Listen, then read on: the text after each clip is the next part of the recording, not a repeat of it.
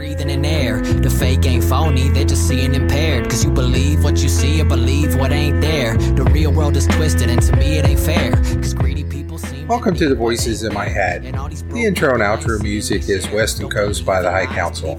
You can check them out on SoundCloud. Welcome back. If you've been enjoying my podcast and YouTube channel, please hit that like and subscribe button. I'd really appreciate it. Back with Alec Baldwin and his potential charges in the death of Helena Hutchins on his movie set. Now, a lot of people were upset when the prosecutor decided not to prosecute at the time. I think it was about six, nine months ago. They thought he got away with it. And I did not agree with that because she left it open that she could bring charges. And in her original statement, it was they did not have enough staff to prosecute, that they were shorthanded. They didn't have enough people working on the case. They couldn't really bring a case. So they dropped the charges, but they left it open that they could refile. And that is the rumor that is out now that it's about to go back to grand jury. And there is some new updates on this case. So I am on deadline.com. This article is written October 10th, 2023. The headline is Alec Baldwin and Rust producers ordered to reveal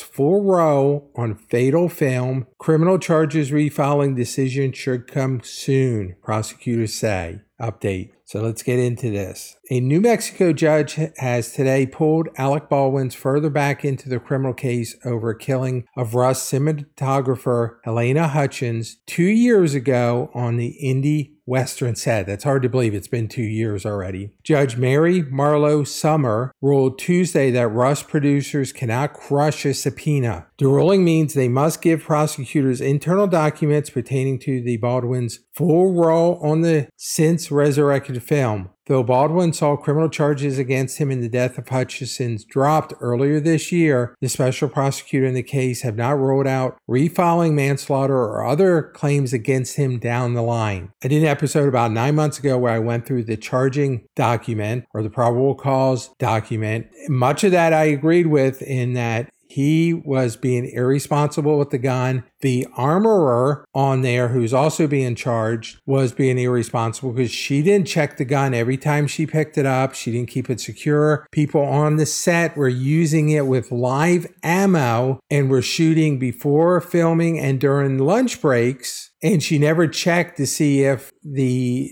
gun had blanks in it before she returned it back to set or before it was used on the set which every time and there were so many different protocols that were missed according to guidelines that films or these uh, production companies are supposed to follow. And that's the reason she's being charged. And since Baldwin was the producer of the film, he was ultimately in charge because his role was to hire a competent armorer. And at the same time, his job was to make sure all rules and the best practices were being followed on set, which he was not. So let's get back to this. Currently, only former Rust armorer Hannah Gutierrez Reed is facing charges. Yes, and she screwed up royally, in my opinion. And here's a quote A final decision will be made within the upcoming four to six weeks, Special Prosecutor Kari Morrissey said in a statement last week about Baldwin's legal fate after a hearing on the production's effort to squash the subpoena. A public announcement will be made whether we decide to refile. I hope they do. I think he needs to be accountable. I think he was negligent. He broke so many rules, not just from proper gun safety handling, but also with the Actors Guild or the Actors Association that there are processes to follow when handling firearms, and he did none of those, not only as an actor, but also as the producer.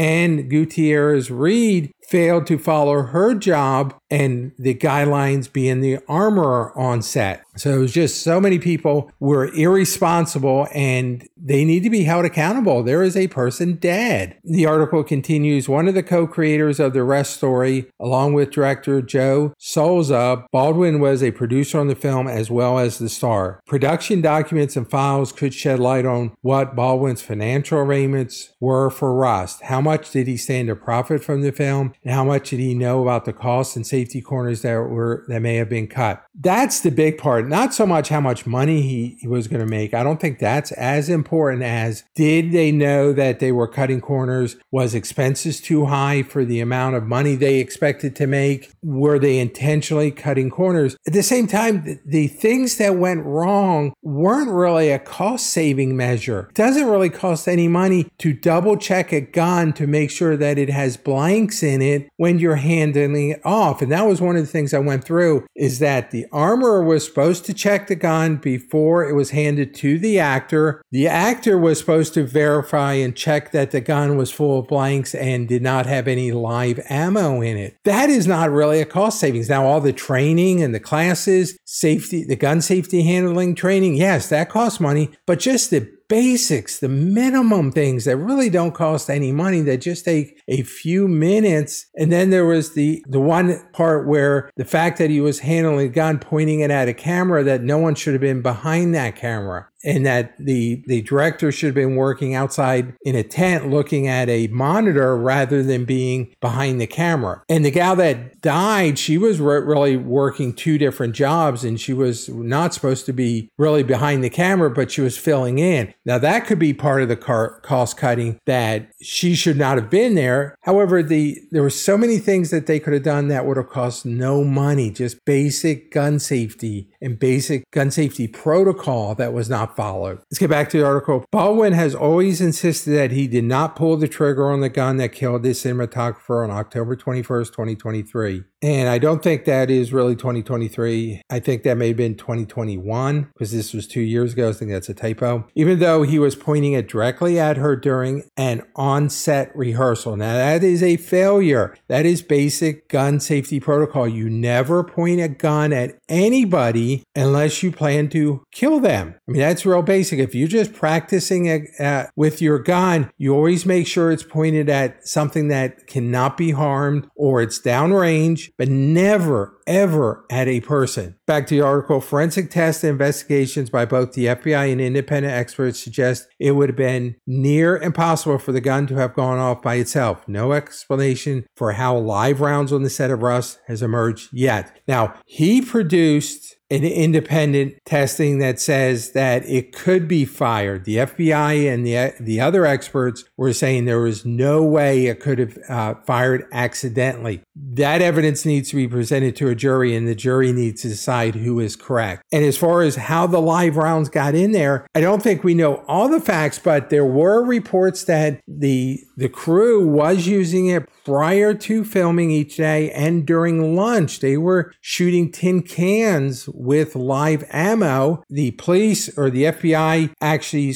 they got a search warrant to the company that provided the dummy rounds to the set, and they did not have the exact same live rounds that were found in the gun that, that killed the young lady. So no one knows where that came from, but if crew or staff was firing live ammo. One of those people brought in box of ammo or multiple people brought in live ammo and were shooting it before or during lunch or even after work just to goof off. Gutierrez Reed failed in her job by not, number one, securing that gun to make sure no one used it at lunchtime. No one should have been using it at all before, after, or during the, the set. And then she did not make sure that the gun was loaded with blanks and not live ammo at any time during this. If she had done the basics, this young lady'd still be alive today, at least in my opinion. Let's get back to this. Representatives for both Baldwin and Reed did not respond to requests for comment on today's ruling by Judge Sommer. If and when they do, we will update this post. Take a section for previously. Alec Baldwin has not been charged again yet in the investigation over the October 2021 killing of Rust cinematographer Halyna Hutchins, but today prosecutors allege producers of the Indie Western are standing in the way of them getting all the facts. Here's a quote from Kari Morrissey, the special prosecutor. Rust Production has either intervened interfered or obstructed the criminal investigation in this case. This entire tragedy occurred because Rust Production cut corners every chance they could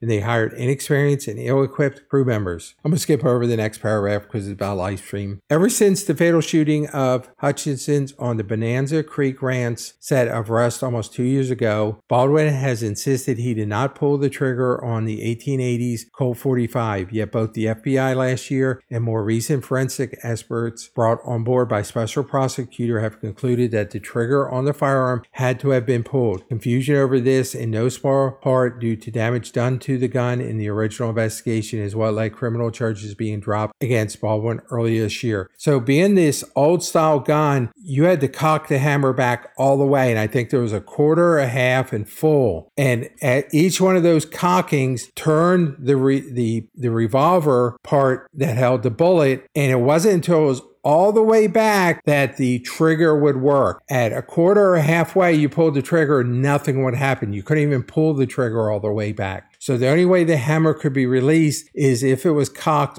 all the way back, fully back. Then when you pull the trigger, the hammer will come forward, striking the bullet, firing the gun. And that's what the FBI and the independent forensics experts said that the gun was in working order. And it doesn't matter whether Baldwin pulled the trigger or not. Why did it have live bullets? How did it get this far into the filming where the gun was handed to the main actor, no one checking it for live rounds? That is the failure. Get back to the article ostensibly today's hearing was for prosecutors to be able to gain access to paperwork that would shed light on Baldwin's true role in Rust. The multi Emmy winning actor came up with the idea for the film with director Joel Souza, who was also injured in the shooting in 2021. Baldwin was a producer on the film, which is why prosecutors want to know exactly what he knew about what was going on with the film's real budget and crew issues. Rust Movie Production LLC argued against turning over documents, calling the state subpoena burdensome, that charges have been dismissed and the records were not relevant in the case against Gutierrez Reed. Special prosecutors dropped the charges against Baldwin in April. Filming on Rust wrapped up earlier this year in Montana. A status call in the case is set for January. The case is scheduled to go to trial in February. I'm,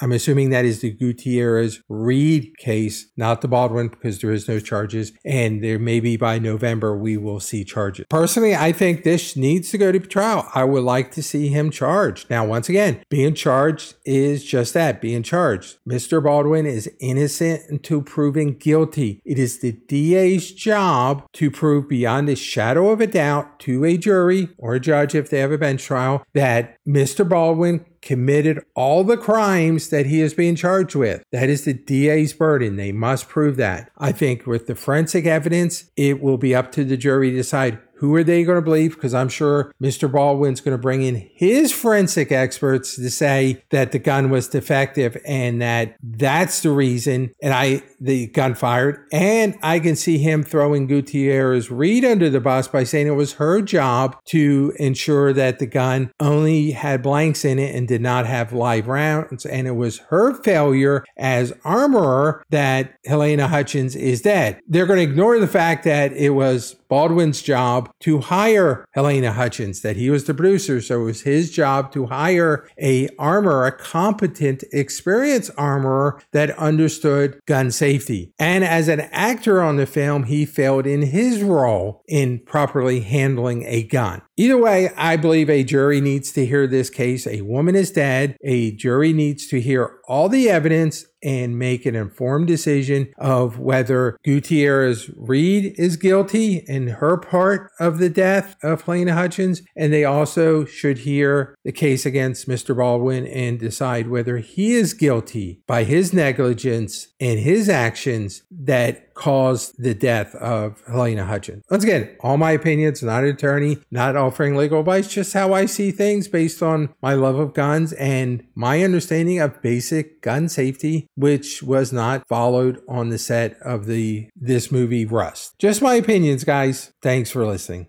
I could run the whole block just from walking the line. Is prime, these are the thoughts in my mind. And I'm a straight rider, never stop at a sign. And I'm only slowing down if I'm stopping the sign. Six figures on the check before I'm jotting the line. It goes one for the money, two for the clothes, three for the honeys, and a four for the flows. Five O's and six.